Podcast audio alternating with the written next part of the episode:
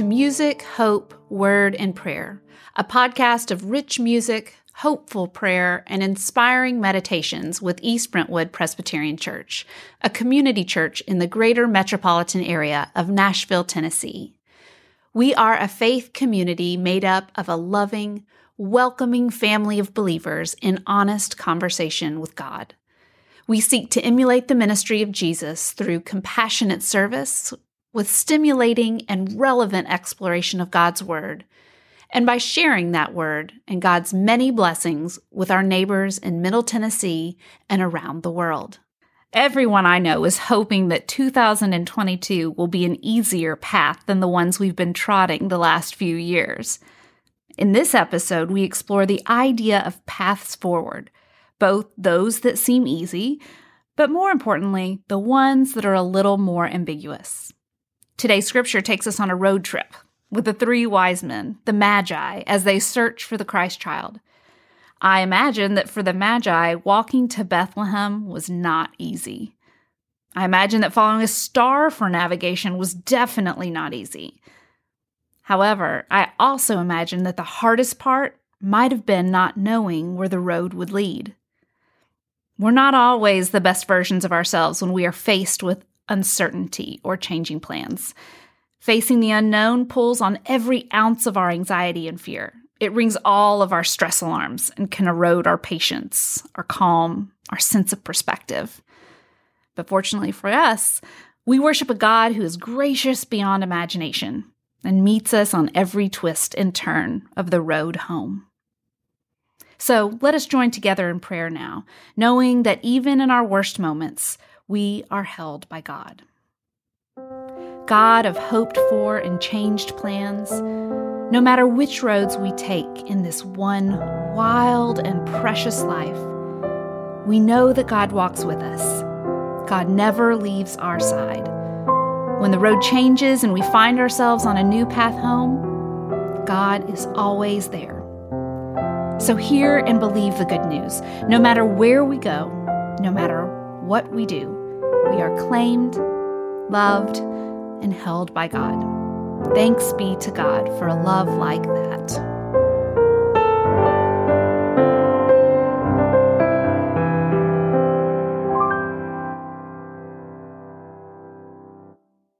The scripture reading for this episode comes from the book of Matthew, chapter 2, verses 1 through 12. In the time of King Herod, after Jesus was born in Bethlehem of Judea, wise men from the east came to Jerusalem asking, Where is the child who has been born king of the Jews? For we observed his star at its rising and have come to pay him homage. When King Herod heard this, he was frightened, and all Jerusalem with him.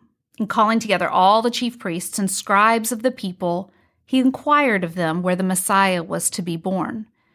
They told him, In Bethlehem of Judea, for it has been written by the prophet.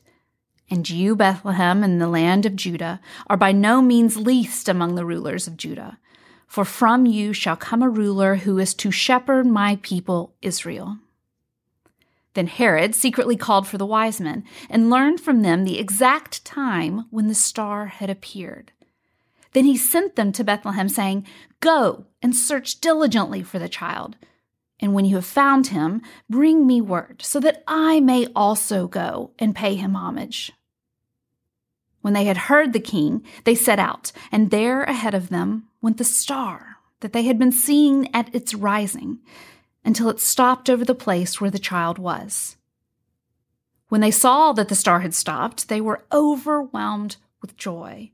And on entering the house, they saw the child with Mary, his mother, and they knelt down and paid him homage.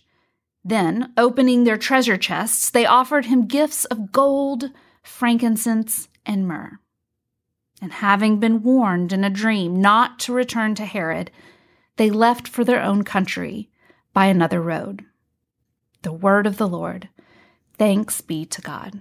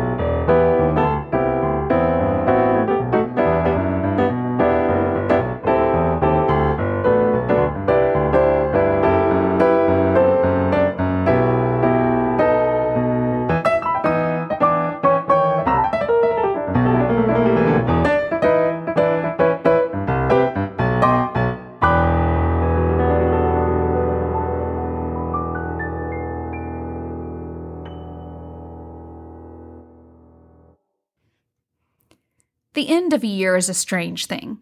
We often view it as simultaneously an end point and the beginning of a new journey. Based on how your year went, you might focus more on either the ending or the beginning, depending on which is more significant. As we mark the beginning of the new year, I find myself reflecting on the unexpected gifts from last year, that second year of the pandemic you know, during that first year, there were so many people who seemed to have found a way to flourish. You know, back in 2020, when so many people claimed to be embracing the extra time with family, finding a talent and a love of baking, or shedding the extras of life and devoting oneself to what really matters. I, however, found myself just struggling to keep it all together during that first year. But the second year, Despite the many challenges it presented, I rediscovered a love for many things I had put on hold or simply ignored as I succumbed to the hustle and bustle that comes along with raising a family that you love desperately. I had an epiphany of sorts. Fitting, wouldn't you say, as we mark the epiphany of this year? In literary terms, an epiphany is that moment in the story where a character achieves realization, awareness, or a feeling of knowledge, after which events are seen through the prism of this new light. For me, my epiphany was that in caring for others, I somehow had forgotten to care for myself and trust myself in the decisions that I was making. And now, looking through this lens, so much is illuminated. Over the past six months or so, I rediscovered a love for reading in all its forms. Well, almost all of its forms. Fiction, especially historical fiction, is my thing. I don't care what time period it's set in, I am all in. Nonfiction? Fascinating. As a recovering academic, acquiring knowledge is an invigorating endeavor I just cannot resist. But poetry? Poetry is a bit more problematic. Poetry can make you feel, for sure, but it can also play games with your mind. With poetry, one can never be quite sure what the right interpretation may be, and for those of us preoccupied with doing the right thing, being the right person, or finding the right solution, ambiguity can be problematic. You never know quite which way to go with poetry. It's funny, life is pretty similar. It's hard to know which way to go sometimes. This past week, in his meditation, Richard Rohr wrote that in Scripture, Jesus says, The Spirit blows where it will. Jesus' message to us is clear. Don't ever try to control the Spirit and say where it comes from, where it goes, or who has it. Over the last year, I found myself recalling one particular poem from high school, The Road Not Taken by Robert Frost. You remember this one, right? Two roads diverged in a yellow wood, and sorry I could not travel both. And be one traveler long I stood and looked down one as far as I could to where it bent in the undergrowth. Then took the other as just as fair, and having perhaps the better claim because it was grassy and wanted wear. Though, as for that, the passing there had worn them really about the same. And both that morning equally lay in leaves no step had trodden black. Oh, I kept the first for another day. Yet, knowing how way leads on to way, I doubted if I should ever come back. I shall be telling this with a sigh, somewhere ages and ages hence. Two roads diverged in a wood, and I, I took the one less traveled by. And that has made all the difference. We all have a road not taken, don't we? Blown this way and that by the Spirit. The road we choose can make all the difference. Each road we take marks an end to something and a beginning of something else. We all have a moment where we aren't quite sure if we should trust ourselves, trust God, trust the choices we have made, trust the road we are taking, or trust the direction we've been blown. But each path offers gifts, sometimes unexpected, but nonetheless important and precious. In the scripture, the Magi have a road not taken moment, an epiphany after which nothing is quite the same. You see, the story of Epiphany and the wise men's journey has both a dramatic beginning and an end. Most folks focus on the beginning. Three learned men from a foreign land leave their native home and religion to embark upon a pilgrimage, seeking a glimpse of the divine in the Christ child. They're not quite sure what they're going to find, but the draw of the road is irresistible. At first, though being drawn toward the divine, they follow the predictable path, perhaps the road most traveled. How many of us, if given the chance, would choose this path? A road trip to glimpse, glimpse the divine? I am in. I actually just got home from a road trip, a three day travel extravaganza to grasp my own moment with the divine. Magic with my children, free from responsibilities and cares of the day. And like the wise men, I couldn't help but share my excitement with the world via social media. As learned men, not unlike modern day academics or moms who feed off encouragement on social media, the Magi could not help but tell everyone of the thesis they were working on. Scripture tells us they asked everyone they encountered, Where is the child who has born, been born King of the Jews? We have observed his star at its rising. Unlike modern day academics, though, their assertions were heated, and the news spread like wildfire, causing intrigue and fear among many, including the king. Being granted audience with Herod, the wise men must have felt themselves at the apex of their career. Imagine a leader asking for advice and counsel from the most learned men of the age. Talk about a gift as a reward for following the predictable path. And this was not a one time deal. The king himself wanted to follow up with a visit to debrief on the findings of their inquiry once their quest was finished. I imagine the wise men felt that they had finally made it. Any academic who is on the cusp of tenure will tell you that the official nod from those on high, validating the work they spent decades creating and refining, doesn't change the nature or quality of their efforts, but it does something to one's perception of themselves and their sense of self worth and identity. The same can happen for a mom who's made it through quite a year, getting lots of likes and hearts on Facebook. It can trigger a release of endorphins that create a sense of well being and happiness. The king wants our counsel. We've finally made it. Oh, they love that last story. This is awesome. But then the wise men throw it all away because of a dream. For all my life, I've read this line having been warned in a dream not to return to Herod, they left for their own country by another road It's a no brainer. Of course, they went home a different way. Herod was a monster. He wanted to harm the Christ child, not honor him. It's so easy to see that they made the right choice. Hooray and Merry Christmas indeed. It's interesting. The rest of the story gets 11 verses. This part only one. Indeed, it was the right thing to do, but did the Magi know that at the time?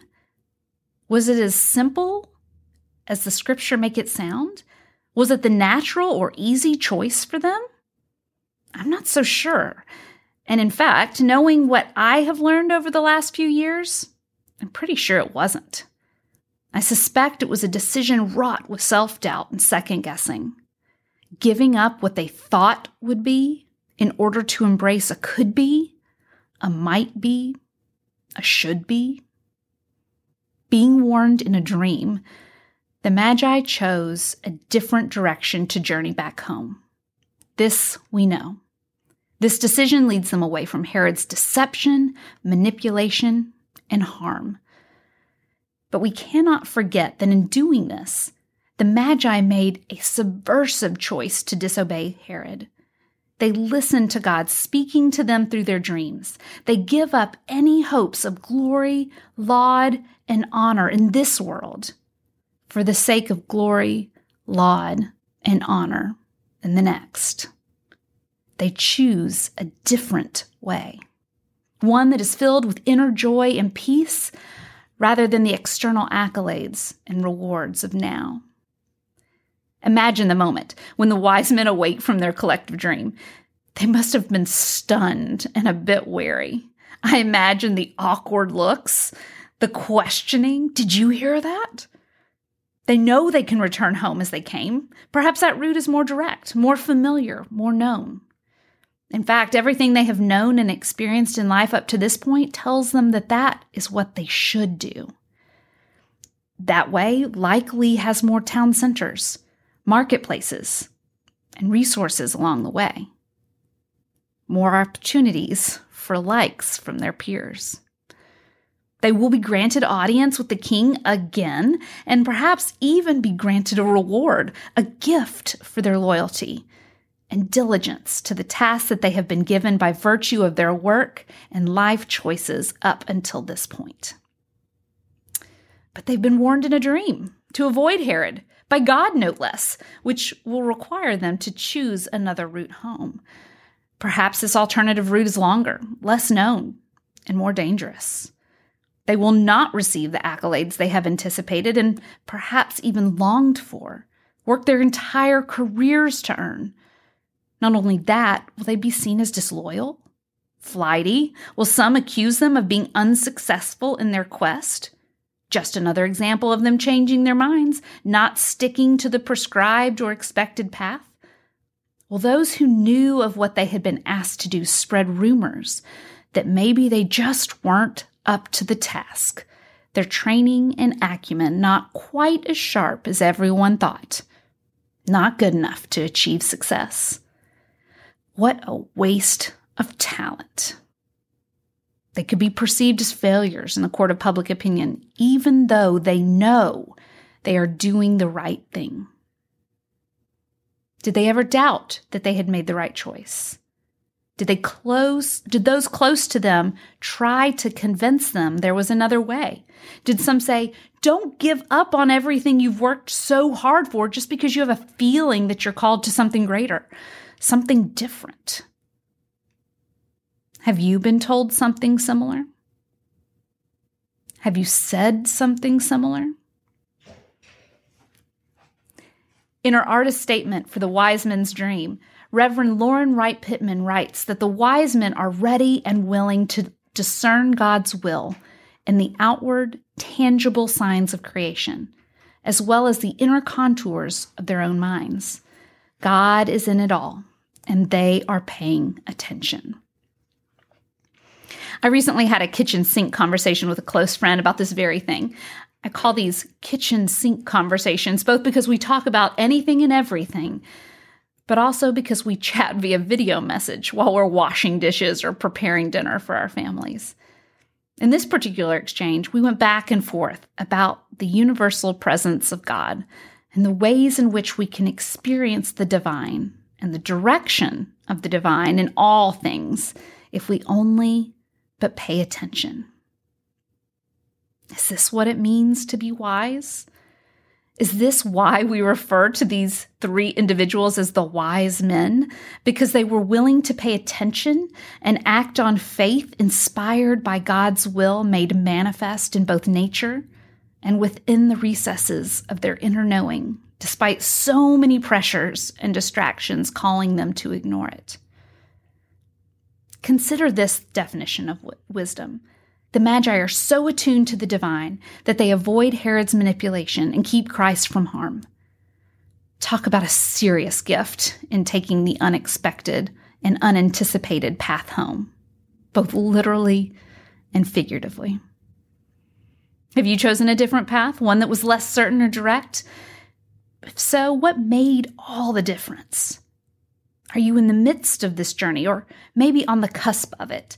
Have you denied yourself this path because it just seems too unthinkable, too difficult, too hard? As our own journeys continue this year, we remember we must sometimes make bold choices to choose a different way home. A way that may be difficult, but one that might yield rewards and gifts unmatched. In this new year, I challenge you to seek God's will by paying attention to tangible and intangible signs of the Holy Spirit stirring within you. This epiphany, open yourself to the idea that the arrival of the Magi, who were Persian priests and astrologers from the East, their arrival at the birth of Jesus reminds us once again of the company God gathers to witness and worship the Christ child. Our universal, relational God called non Jews, foreigners, outcast shepherds, strangers, and unwed parents. These are the people who come to celebrate God in flesh. Herod, a man representing imperial power and violence, is kept away. How does the Epiphany story expand our imagination of how God creates home by another way, gathering unexpected people in unexpected ways? How does the unexpected path bring gifts despite the challenges? Paul writes in Ephesians this mystery is that through the gospel, the Gentiles are heirs together with Israel, members together of one body, and sharers together in the promise in Christ Jesus. I became a servant of this gospel by the gift of God's grace given to me through the working of his power. Although I am less than the least of all the Lord's people, this grace was given me. This week in his new series, Richard Rohr writes All I know is I'm forever being drawn through everything, each manifestation, calling for surrender, communion, and intimacy. So, the beginning of this new year, I ask you to search for the ways God, through the Holy Spirit, provides another path, not one free from doubt, risk, or uncertainty, but one that offers a way forward that brings us and our world closer to the gifts of hope, peace, joy, and love. Those promised and longed for in the birth of Christ, who is ever with us, even when we select the unexpected path, the road less traveled. Even when we feel, just like Paul, that we are the least of all the Lord's people, this grace, this gift, is given to us is given to you. Amen. God of Epiphany, whether the path ahead is familiar or unknown, easy or treacherous, give thanks for the knowledge that you call us home, that you come for us all, the seen and the unseen, and love all of us without ceasing. May we go in courage and in peace.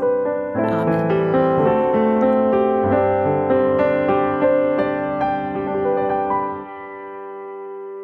Thank you for joining East Brentwood Presbyterian Church today for music, hope, word, and prayer. To learn more about the life and ministry of EBPC, our commitment to being a Matthew 25 congregation, or to support this ministry with a financial contribution, visit us at our website, ebpctn.org, or visit us on Facebook at East Brentwood PC, or subscribe to our YouTube channel, EBPC videos.